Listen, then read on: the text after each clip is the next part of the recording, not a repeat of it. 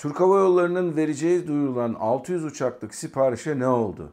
Bugün sizlere çok değişik bir açıdan bakacağım olaya. Belki de bu uçak siparişi verilecek mi, verilmeyecek mi? Çok ilginç hikayeleri var. Hadi gelin başlayalım. Ladies and gentlemen, welcome aboard. This is your Kaptan Baha.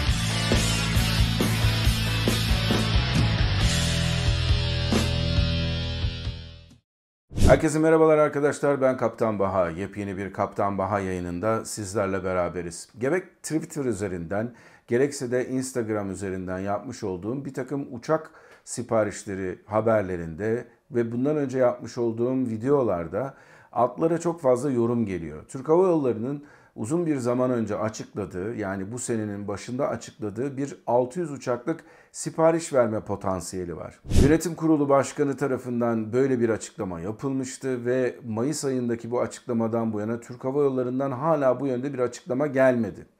Ancak geçtiğimiz günlerde tam da Dubai Air Show sırasında Hava Sosyal Medya tarafından bir açıklama yapıldı. Hava Sosyal Medya, sosyal medyada havacılık haberleri veren bir hesabın adı. Eğer bu videoyu da izliyorsanız, havacılıkla biraz yakından ilgiliyseniz mutlaka duymuşsunuzdur diye tahmin ediyorum. Ben de buradan alıntı yaptım ve Airbus'la 255 civarı bir uçağın alışverişinin, satın alınma anlaşmasının üzerinde çalışıldığı yönünde bir haberdi bu. Hatta ve hatta bazı kaynaklar bunun Airbus'a sipariş verdi diye de açıklamasını yaptılar.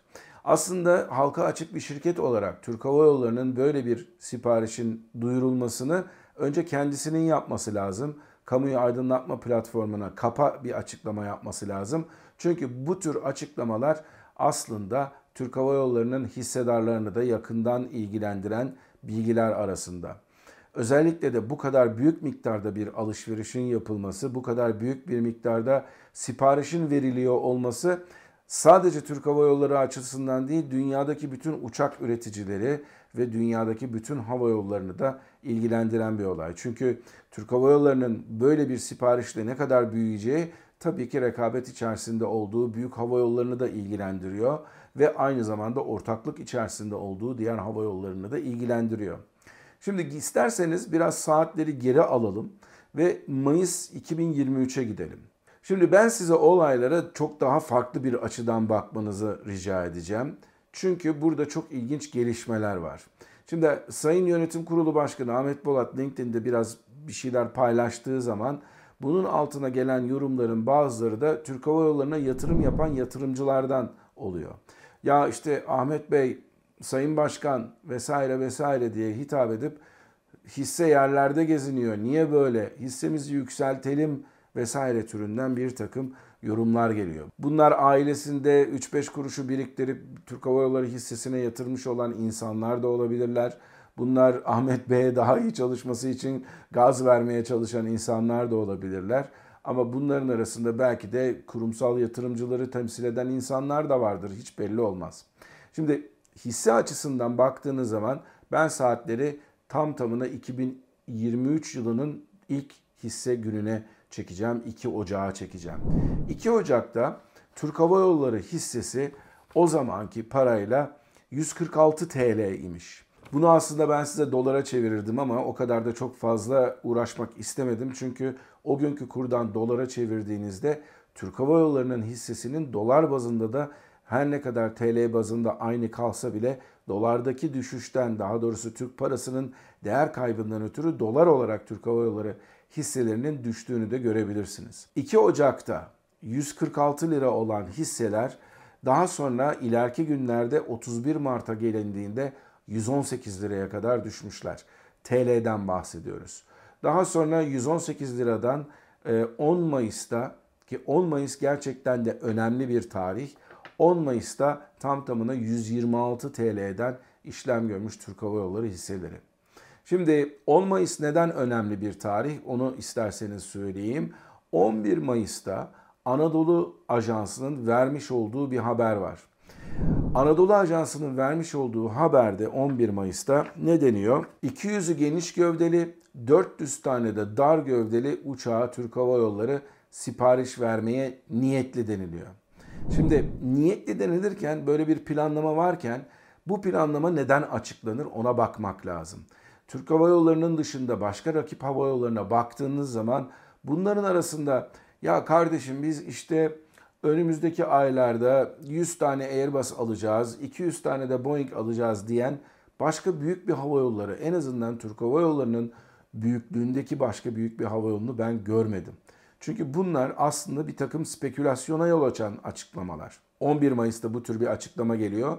Belki de o zaman Air India ile Tata'nın sahip olduğu Air India ile bir rekabet, hani onlar o kadar sipariş verdi, biz de büyüyeceğiz, biz de şöyle yapacağız, böyle yapacağız diye bir takım ne bileyim rekabete girmiş olabilir Türk Hava Yolları. Hani sonuçta herkes insan ama bir büyük havayolu şirketi bu türden planlarını sipariş vermeden önce niye açıklar? Ben bunu anlamış değilim. Şimdi 11 Mayıs'taki gelen açıklamanın tarihi de önemli. Çünkü hemen arkasında bir seçim var. Tabii ki bilinen bir gerçek. Şu anki iktidarda olan partinin partiye yakın görüşlü olan insanlar Türk Hava Yolları'nı da yöneten insanlar. Dolayısıyla millete gaz vermek açısından hoy da bre hadi gelin bakın nasıl geliştireceğiz, daha çok iş alanları açılacak diye insanları ikna etmek açısından da bu bir enstrüman olarak kullanılmış olabilir. Tabii bunun vermiş olduğu bir takım etkiler var. Özellikle de Türk Hava Yolları hisseleri üzerine. Şimdi 10 Mayıs'ta 126 lira demiştim ya ben size. 7 Ağustos'a gelindiğinde 266 liraya kadar çıkmış Türk Hava Yolları hisseleri. Dolayısıyla bu açıklama sonrasında bu Türk Hava Yolları hisselerine yatırım yapanlar neredeyse 140 lira kadar, yani 126'nın 2 katı kadar bir prim elde etmişler. Siz bu açıklamadan sonra eğer iyi bir yatırım öngörüsüyle biraz para yatırdıysanız Türk Hava Yolları hisselerine, o zaman paranızı 2'ye katlamanız da gerçekten mümkün. Fakat Ağustos'a gelindiğinde hala herhangi bir açıklama yok. Kesin bir verilen sipariş yok. Zaman içerisinde 7 Ağustos'ta 266 lira olan hisseler daha sonradan 25 Ekim'e gelindiğinde neye düşmüş? 25 Ekim'e gelindiğinde 203 liraya kadar düşmüş. Bunlar açık kaynaklardan elde edebileceğiniz bilgiler. Yani 266 liraya kadar çıkan hisselere sonuçta bir büyüme haberi gelmeyince başka nedenlerden de olabilir diyeceğim. Ama aslında o zamanlarda da Türk Hava Yolları gerçekten iyi para kazanıyor, iyi kar eden bir firma. Neden bu hisseler düşmüş? Acaba yatırımcının güveni mi azalmış? Bu verilecek olan siparişin bir türlü açıklanmaması da bunda etkili olabilir diye düşünüyorum. Ve hisseler 203 liraya kadar gelmiş. Sonra Dubai Air Show oluyor. Kasım'ın başlarında, ortalarında. Dubai Air Show olduğu zaman burada 11 Kasım 2023 tarihinde. Dubai Air Show olduğu zaman 11 Kasım 2023 tarihinde bu sefer Anadolu Ajansı'nda yeni bir haber daha çıkıyor. Türk Hava Yolları Airbus'la uçak alımı için görüşüyor diye bir haber. Anadolu Ajansı tarafından böyle bir haber servis verilmiş. Hava Sosyal Medya'da bunu bildirince buradan alınan bilgileri de diğer havacılık medya grupları, çalışanları veya işte basın bu bilgileri almışlar ve aslında uçakların dökümüne varıncaya kadar kaç tane Airbus 350, kaç tane 321 vesaire türünden de bir hesaplama yapmışlar orada. Yaklaşık 255 uçaklık bir uçak siparişinden söz ediliyor. Sanki bu havayolu tarafından verilmiş gibi bir basın açıklaması yapılıyor. Tabii bunu yapan Türk Hava Yolları değil. Türk Hava Yolları nasıl bir açıklama yapıyor? 13 Kasım'a geldiğimizde, 11 Kasım'dan 13 Kasım'a kadar 2 gün geçmiş, kapa bir açıklamada bulunuyor. Ve 13 Kasım'daki kapa yapılan açıklamada 240'ı kesin 115 tane seçenekli Airbus'la sipariş için görüşüyoruz diye bir açıklama yapılmış. Ve 13 Kasım'daki kapa yapılan, artık iş biraz da resmiyete dökülmüş durumda, açıklamanın sonucunda da 21 Kasım'da tekrardan Türk Hava Yolları hisseleri 268 liraya kadar yükselmiş. Şimdi burada ilginç bir olay söz konusu. Türk Hava Yolları'nın hisselerinin yükselmesi kime yarıyor? Türk Hava Yolları'na yarıyor her şeyden evvel. Onun dışında Türk Hava Yolları'na yatırım yapan yatırımcılara yarıyor. Ancak biz uçak siparişi vereceğiz türünden potansiyel bir takım şeyler söylemek hisseleri acaba olumsuz yönde etkiler mi yerine olumsuz yönde şişirir mi diye de düşünmeniz lazım. Şimdi siz yabancı bir yatırımcısınız, buna gelip milyonlarca dolar para harcayıp bu hisselerin yukarı çıkmasını da sağlamış olabilirsiniz. Veya bu haberleri alıp daha sonra Türkiye içerisindeki bir takım yatırım fonları Türk Hava Yolları hisselerine hücum etmiş olabilir. Bunun ayrıntılarını aslında denetleyen bir kurum olarak SPK'nın, Sermaye Piyasası Kurulu'nun bir göz atması gerekiyor. Bu gerçekten böyle mi olmuş? Yoksa Türk Hava Yolları'ndan yapılan açıklamalar sayesinde bir takım yapay fiyatlandırma mı ortaya çıkmış? Bunun denetlenmesi lazım. Amerika Birleşik Devletleri'nde böyle bir şey yaptığınız zaman gerçekten de SEC'nin, Securities and Exchange Commission'ın radarına girersiniz ve bu radar sayesinde de sizin hisseniz bir şekilde denetim altına alınır. Böyle bir şey SPK'dan geldi mi gelmedi mi bunu belirlemek lazım. Şimdi Türk Hava Yolları 600 tane uçak siparişi verebilir mi? Bir de olayın bu yönü var.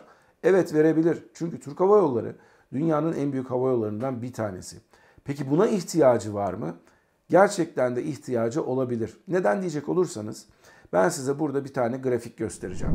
Türk Hava Yolları'nın şu an elindeki uçaklarının yapılarından bahsediyor. İşte kaç tane dar gövdeli, kaç tane geniş gövdeli uçağı var. Bunların grafiği önünüzde şu an görüyorsunuz. Burada görülen, gözle görülen bir şey var. Şimdi Türk Hava Yolları'nın elinde geniş gövdeli uçaklara baktığınız zaman 49 tane Airbus 330 uçağı var. Airbus 330'lar gerçekten güzel uçaklar ama bunların ortalama yaşları 11.3 Türk Hava Yolları'nın tarafından verilen verilere göre. Bu uçaklar önümüzdeki yıllarda yavaş yavaş yerini daha modern uçaklara bırakmak zorundalar. Neden diyecek olursanız Türk Hava Yolları'nın özel yapısı gereği çok da yaşlı fazla miktarda uçağı kullanmayı sevmiyor. Uçaklar hala güvenli olabiliyorlar ancak bunların bakım maliyetlerinin getirdiği ekstra yükü Türk Hava Yolları karşılamak yerine daha yeni uçaklarla, daha ekonomik, daha az yakıt yakan uçaklarla uçmayı tercih ediyor. Ancak elindeki modern uçaklar 787'ler ki bunların ortalama yaşı 2.8 ve Airbus 350'ler 1.6. Bunların zaman içerisinde teslimatlarında sorunlar yaşadıkça elindeki uçakları da Türk Hava Yolları bir anlamda tutmak zorunda. Zaten geçtiğimiz günlerde yanılmıyorsam 7 taneydi Airbus 330 uçağının lease'leri bitecekken onların lease'lerini, kiralama sürelerini uzattı Türk Hava Yolları. Türk Hava Yolları'nın elinde 33 tane de 777 uçağı var. Bunlar gerçekten filonun flagship denilen baba uçakları. Neden? Gittiğiniz zaman en büyük uçak 777-300ER ve bunlar gerçekten Türk Hava Yolları markasını iyi bir şekilde temsil eden uçaklar. Ancak bazı hatlarda bu uçaklar ne yazık ki çok da karlı işletemiyorsunuz. O yüzden ben havacılıkta her zaman kullanılırım tabiriyle ince hatlarda, talebin çok fazla olmadığı hatlarda 787 bence yolcu taşıması açısından, kapasite açısından çok daha ideal bir uçak. Şimdi bunların yerine gelecek olan uçaklar var. Önümüzdeki 3 ila 5 yıl içerisinde bazı 777'lerin devreden çıkarılması hatta ve hatta bazılarının kargo versiyonuna çevrilmesi bile söz konusu olabilir. Özellikle bu uçaklar açısından da bir bakmak lazım. Türk Hava Yolları'nın bunları yerine yenilerini koyması açısından. Şu an Türk Hava Yolları filosunda yeni nesil 737'ler, bunlar NG'ler diye geçiyor. 800'ler ve 900'ler en yaşlı uçaklar. Bunların yerine ileride önümüzdeki 5 yıl içerisinde yenilerinin gelmesi gerekiyor. Bu uçakların ortalama yaşı 13.1. Onun dışında Airbus'un klasik 320, 321 ve 319 modellerinin de yenilenmesi gerekecek. Çünkü bunların da ortalama yaşı 12 civarında. Şimdi baktığınız zaman Türk Hava Yolları'nın 600 tane uçak siparişi vermesi mümkün. Türk Hava Yolları bu uçak siparişi verdiği zaman önümüzdeki atıyorum 4 ila 5 yıldan başlayarak bir 10 yıllık bir süre içerisinde yayacak. Dolayısıyla bu elindeki yaşlanmış ve yaşlanmaya meyil eden uçakları da bir şekilde yerine koyacak hale getirmesi lazım. Şimdi 600 uçağa sipariş vermek kolay bir şey değil. Bunun finansal olarak da nasıl yapılacağı çok önemli. Uçaklardan bazılarını Türk Hava Yolları satın mı alacak? Bazılarını satın alma opsiyonuyla kiralayacak mı? Bazılarını da doğrudan sadece ve sadece aylık kira ücreti ödeyerek veya saat başına kira ücreti ödeyerek de kiralayacak mı? Bunların hepsinin ayrıntılı olarak hazırlanması Türk Hava Yolları Yönetim Kurulu'nun incelemeleri sonucunda olacak. Ve bir de bütün bu şeyler bir finansal bir maliyet olacağı için bu maliyet nasıl karşılanacak? Türk Hava Yolları bona mı ihraç edecek? Hisselerini daha da arttırıp daha çok hisseye mi çıkacak? Sermayesini mi arttıracak? Devletten güven mi gelecek bir şekilde Türk Hava Yolları bunları ödemediği takdirde Türkiye Cumhuriyeti Devleti olarak arkasında durup bu ödemelerin yapılmasını mı sağlayacak? İşte bunların hepsinin konuşulması ve araştırılması lazım. Dolayısıyla Türk Hava Yolları'nın bu siparişi uzun süredir konuşulan bir olay. Bu konuşuldukça Türk Hava Yolları'nın hisselerini de yukarı doğru itiyor.